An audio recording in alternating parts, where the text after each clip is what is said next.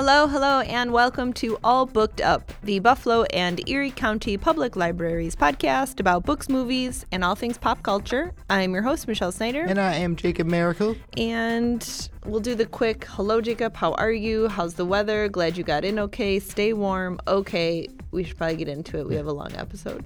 Uh, good on all fronts.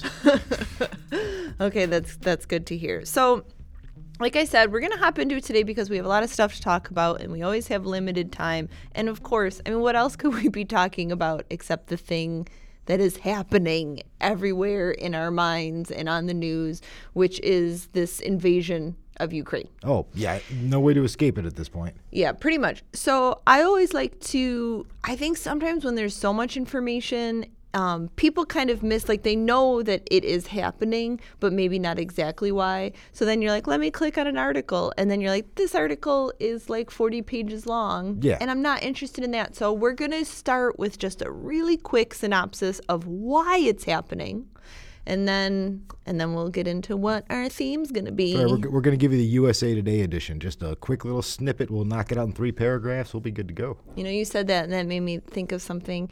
Do you know what a bee from America is called? Um, a bumblebee.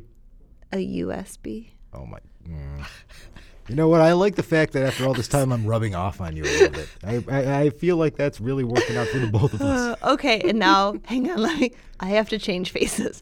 You got to get serious with the USB jokes flying. Democracy has been on the decline worldwide for more than 15 years. So that's my that's the intro. But truly that is a, a, true thing in statistics and one major reason is the growing ruthlessness of authoritarian leaders particularly russian president vladimir putin. So here here is what's really happening. The collapse of the soviet union more than three decades ago mm-hmm. gave birth to democracies across eastern europe. People were like okay we're trying something new now this was Putin did not like this. He once described the Soviet breakup as the biggest geopolitical catastrophe of the century, which is in a time period that included two world wars and a Holocaust. Mm-hmm. So, I mean, David, interesting priorities. I mean, he still won't let David Hasselhoff step foot in Russia. Like, if he goes there, he's an enemy of the state at this point. I mean, these are wild things. He has suggested that he wants to reverse that collapse. So, Putin his complaints they're less ideological like he's not a communist he mm-hmm. has not ruled like one um, but he's more self-interested he wants to protect his hold on power as well as further russia's global reach which would increase support for him at home so he's like, I've been in this position a long time. I want to keep it going. I want Russia to be a superpower. So this is what is going on in the old ticker. And he's like, I'm not going to settle just being the richest person on earth. I have to do all this extra stuff for no apparent reason. I mean, obviously. I mean, oh, wait, wait, allegedly. allegedly. So the effect of his rule has been to undermine democracy globally. And after Georgia moved to join NATO, with the support of voters, Russia invaded in 2008 and has really meddled in that country's politics ever since.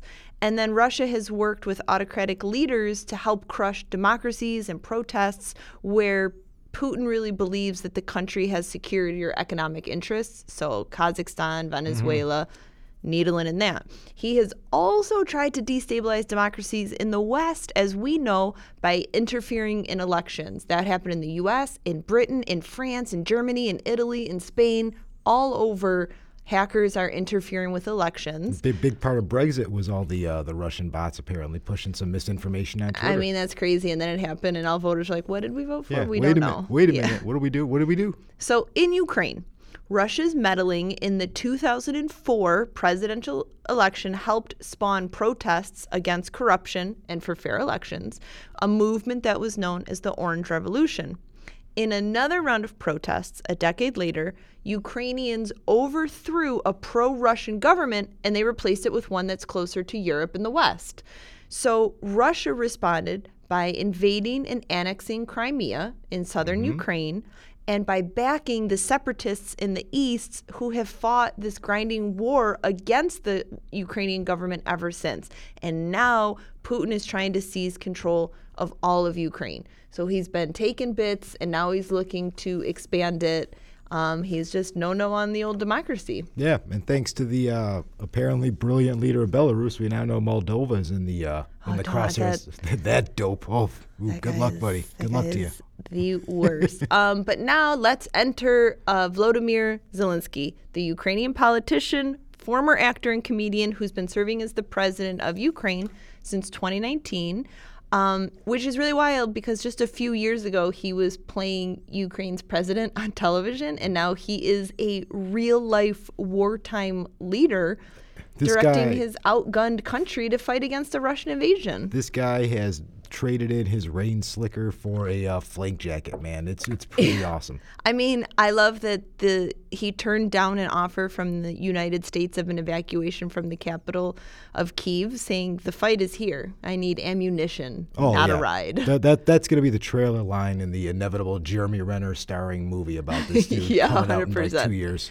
Um, so although he is officially Kremlin's number one target, he's earned the respect of much of the Ukrainian public by refusing to flee the capital, and instead he was walking the streets of Kiev. He's urged Ukrainians to resist, um, while crafting a really successful communication strategy that I feel is winning the hearts and minds of European leaders and voters, and really people globally. Oh, absolutely. I, I I think everybody's on their side. They just had like a UN vote the other day where there's only like four uh, countries that are Yeah. on that voted on the uh, the Russian side of that. It's like 155 to four. That's a pretty one-sided. That's a pretty one-sided vote. Let me tell you. Oh, young presidents. Can't imagine What anymore. about? also, what about Ukraine's government? Man, they got the an awesome actor, Dancing with the Stars champion at the top. Then they got the world heavyweight champion Vitaly Klitschko is the mayor of Kiev. So they have like a world champion boxer and his brother, who was also a world champion. it's it's pretty baller. So it really inspired us today to talk about the greatest leaders in here and heroes in film because we always like to relate it. And then I am going to recommend some books at the end to help you get a better understanding. But let's like we it. are inspired Zelensky. Let's talk about some uh, some good old hero leaders in our do it. favorite films because those are always inevitably our favorite films. Oh yeah, Uh, we- you know we're not going to bring up any superhero movies. That's usually my vice. I, I avoided it this time, so Yeah. not, I'm not going to muck it up with that. So don't Yeah. worry about that. So the first one, I'm going in 2000s Gladiator with Maximus Decimus Meridius. That, that that makes sense. It's a good place to start. Oh yeah, it is. It is such a bold and spectacular, big budget Ridley Scott epic. All right, Rid- Ridley. You know, Ridley Scott doing a movie involving swords and horses. Who would Can you thought? believe it? But it really ticks all of the conventional boxes of a Hollywood blockbuster. oh yeah, Um, and yet, amidst the action and the intrigue, there is also dozens of, I'm going to say, just leadership lessons to offer too. Um, Not least from Russell Crowe's general turned slave. So, commanding absolute loyalty from his men, Crowe's Maximus, he knows the name of every one of his subordinates. It's important for a good general to do that. Yep, he communicates his strategies clearly to them and quite literally and ensures their success by leading from the front. What a guy. and yet, even when stripped of his command and abandoned to slavery, his charisma and organizational skills draw out his natural inclination to lead, both within the uh, gladiatorial arena and the political storm that's kind of unfurling around him. Well, then this is this is prime Russell Crowe doing this too. This guys. is prime Russell Crowe. Like you haven't seen him doing this again after this, and it is quite a sight, man. Like, It's cliche, but I was entertained. And I think also because you get like Joaquin Phoenix's troubled um, Emperor Commodus, Mm-hmm. like those are illustrations of m- mistakes to avoid too, like ruling through fear has severe limitations as we're seeing now and that no matter how good your intentions surrounding yourself with the right people is vital Yeah, plus- can't just have a bunch of yes men Plus, patricide usually not a good idea. It usually puts like a pox on your your whole rule there. We don't love it. But I just always think that it's easy to kind of maybe dismiss gladiators like a swords and sandal revenge fantasy. But at its heart, it's an illustration of what it means to possess responsibility for better or worse perfect leadership film. yeah. Now let's see if Ridley Scott uh, gets this sequel that he keeps pushing. That apparently they're working on, like for real this It's time. hard to imagine sequels with movies that I find really perfect, but Yeah, like I, Russell Crowe came back from the dead and moved to the future. Okay, whatever you want to do, Ridley Scott. let's see. Make- Run it over with the alien movies. All right, what do you have? All right, I'm going to go some sword and sandal stuff too. I'm going to go to 2004's Troy. Uh, the Brad Pitt, Wolfgang Petersen, Orlando Bloom, Eric Bana, Sean Bean that doesn't die somehow in this a movie. movie that I just wanted to be better. It. Oh my God! You know what? Just wanted it to be better. So here's the problem with this. Okay, first of all, Troy, it's a it's a cool movie, man. But don't expect a Oscar quality film, which I feel like they wanted when they originally started putting it together. Looking at the cast, like there's you know Brian Cox is in here, Peter O'Toole's in here, Brendan Gleeson's in here as well, and they're just bit parts. yeah. So you figure they were probably expecting it to be like an Oscar nominee, and then they hired Wolfgang Petersen to direct it. And Yeah, something went wrong. Yeah, you don't bring in Wolfgang Petersen to hire to direct your Oscar-nominated movies. Yeah, and although Brad Pitt looked, I mean, he's the perfect Achilles. I really, Oh, yeah. I did not love his acting in this film. Well- he felt like Brad Pitt to me the whole time. That was an issue for me. Yeah, this is kind of like big budget Brad Pitt. Like you're not getting nuanced, understated one. Mm-hmm. Sure. Um, in case you haven't seen it though, it is it is a movie about the uh, the Battle of Troy, you know, the Trojan War, which may or may not happen. I feel like it's still in the middle, whether they're totally sure it happened or not, or whether it's just totally fiction.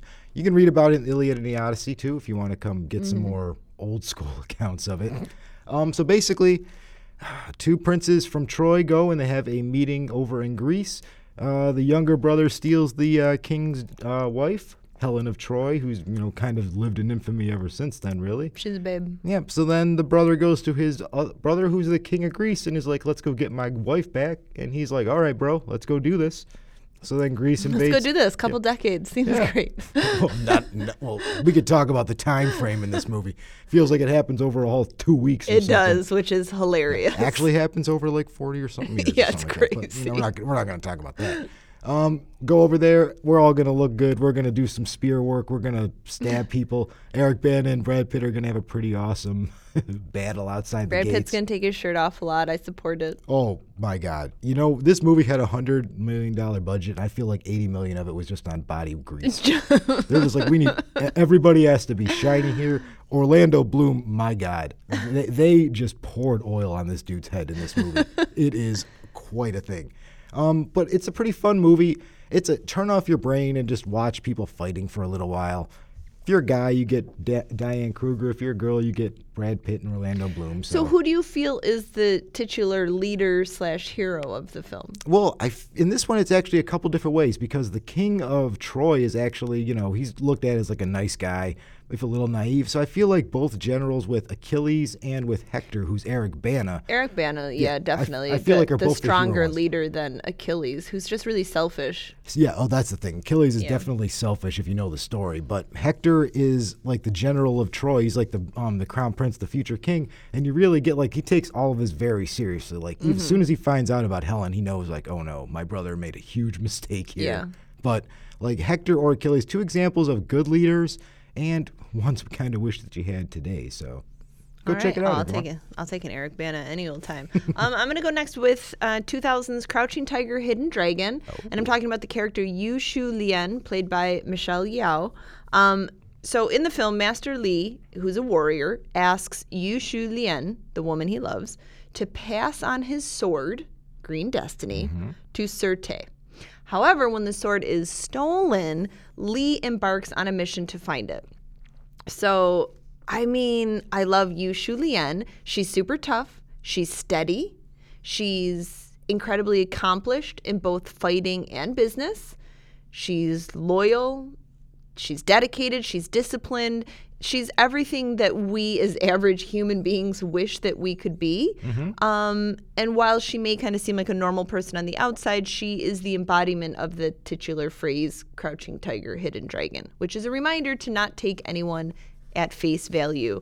Um, but I think also what makes her such a great leader is that she really honors all of the promises that she makes I mean, to both the living and those that have passed on. And she's really true to herself. Fantastic movie, fantastic character. Oh. Everyone in that movie is wonderful, though. I remember when that movie came out. Nobody saw that coming at all. So exciting. Now we're like, oh, we got wire work and stuff, and we're gonna get all these awesome kung fu scenes. Chow, Yeah. Chow Yun Fat's coming to America. Like, let's let's get all about this. Yeah, that's a that's a really excellent one. If you've somehow missed it and you're like, well, I'm not into kung fu, I, I think you'll still really love the movie for the character work. Maybe give that sequel a wide berth. And pretend it doesn't. It never happened. I don't mo- even know about it, people. so that's fine. Netflix ruining Did the it. world. Now, speaking of Netflix ruining the world, I'm going to give you something Netflix did good.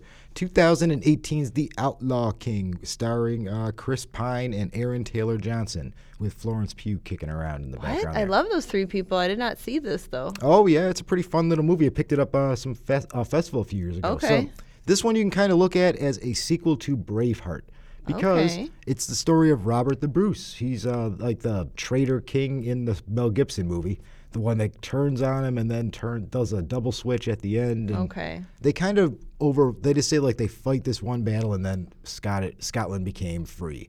Not exactly how it happened. Not but- usually how that works. so but basically, this one picks up right around the time where the Scottish actually surrendered while William Wallace was alive, kind of like near the end of Braveheart. Mm-hmm. And it shows how Robert the Bruce is just kind of by default chosen to be the puppet leader of Scotland by the King of England. Mm-hmm. So it's after William Wallace's, you know, execution.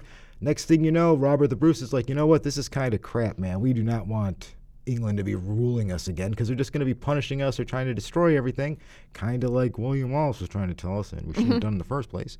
So he goes around collecting, um, you know, loyalty of all the no- nobles in Scotland, and decides to get reignite the revolution and to make Scotland free, which he eventually does.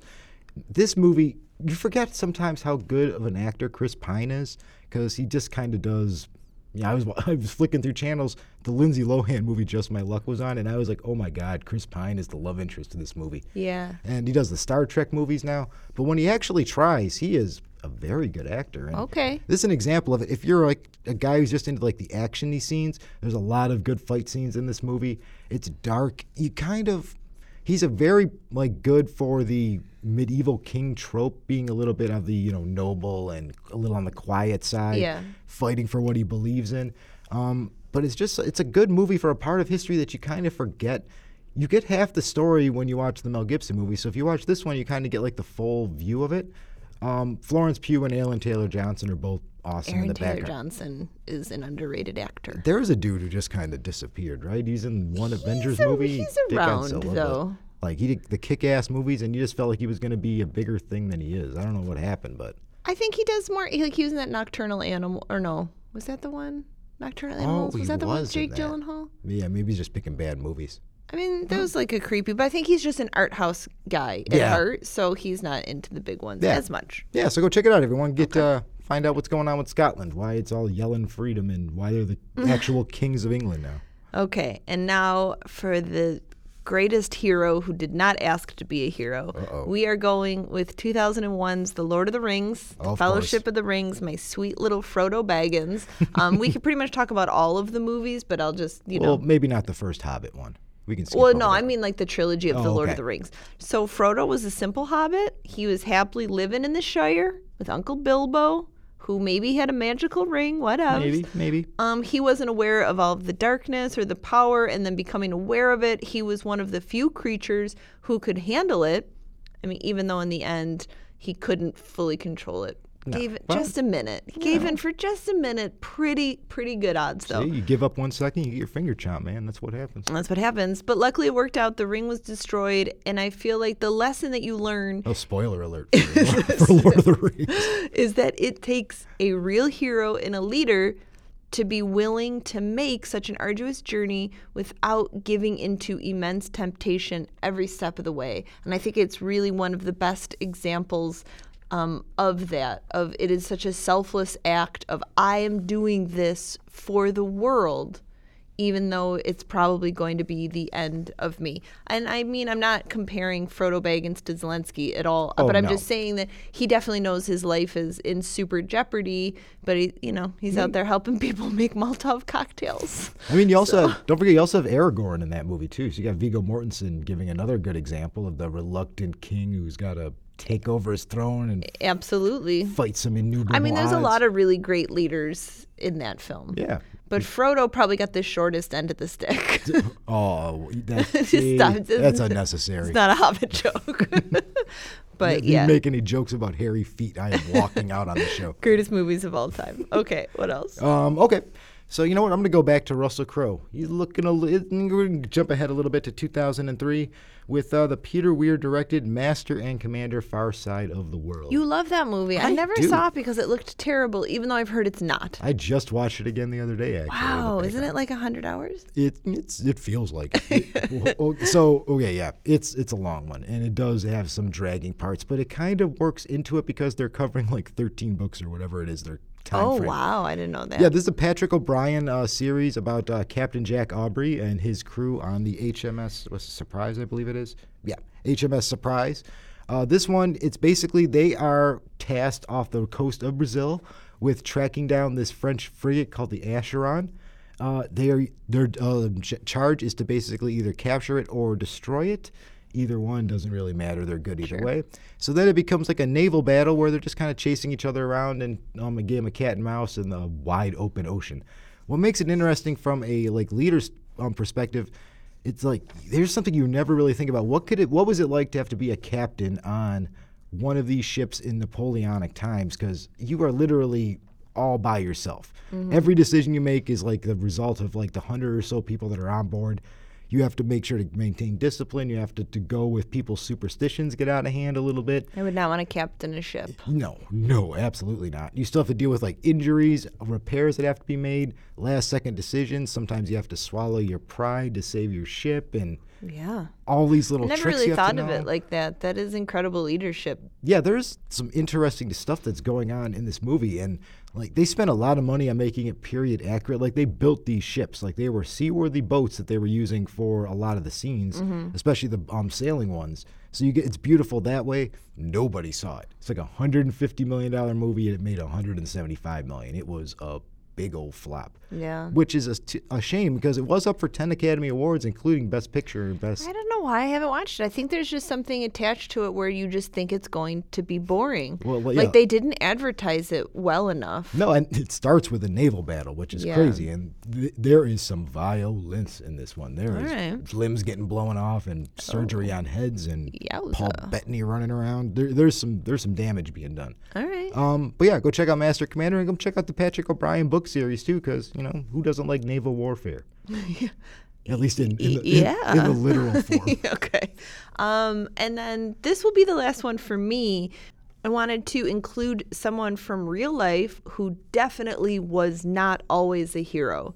So I'm going to go with Oskar Schindler from Schindler's List 1993. Oh, okay. Um, because what's interesting is that at first he is a selfish and greedy German businessman who cares about little more than making money and owning and operating a factory in Krakow, Poland, a location which is very close to um, Auschwitz, the largest Nazi death camp. So, as we see things kind of progress, and fortunately, the better side of humanity starts to really shine through Schindler. And instead of just being authoritative, um, taking the socially accepted route of exploiting his factory workers, he formed meaningful connections with Jewish laborers and ultimately saved thousands of lives by doing what is right. So I I mean and I think we're all like I would be that person, but until you're living in the times, I think it's really difficult to know what you would do. You know, he put himself in jeopardy as Yeah. well.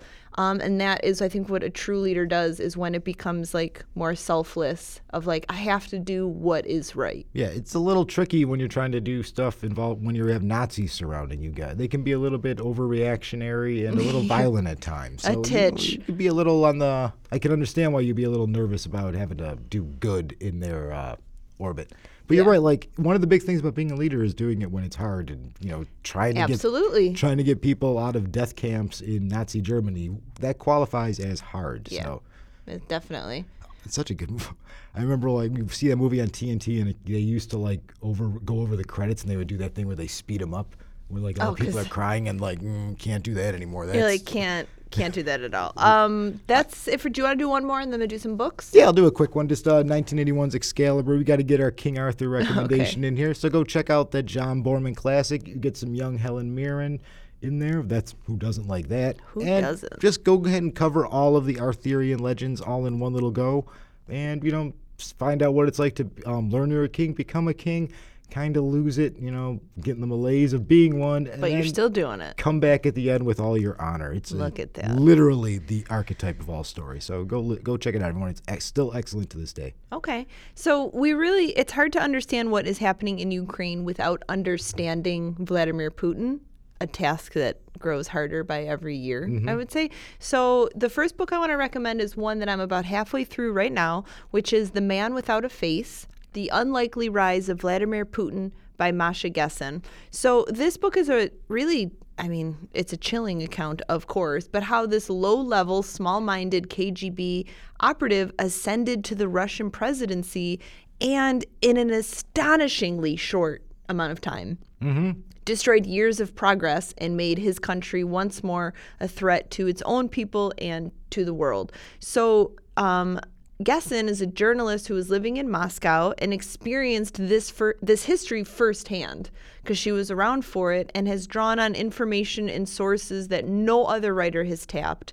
And her account of how this quote unquote faceless man has maneuvered his way into absolute and absolutely corrupt power is the I feel like the definitive biography of Vladimir Putin. Um, and I'm definitely really en- enjoying it so far. I was like, I didn't know any of these things. And it's just a really always helpful to understand. Another book is called Secondhand Time The Last of the Soviets by Svetlana Alexievich. Yeah. Na- nailed it. Yeah, sure. So when the Soviet Union broke apart in the early 90s, many former Soviets were left feeling understandably confused and angry and powerless about the loss of the only home nation that they had ever known. So when Putin spouts um, nationalistic lies about how modern Ukraine was entirely created by Russia, he's playing on that sense of disillusionment and lost glory that so starkly is conveyed in this compelling oral history. This will really help you get a better understanding. And then, um, as we mentioned earlier, Crimea. This book is Crimea, the Great Crimean War, 1854 1856, by Trevor Royle.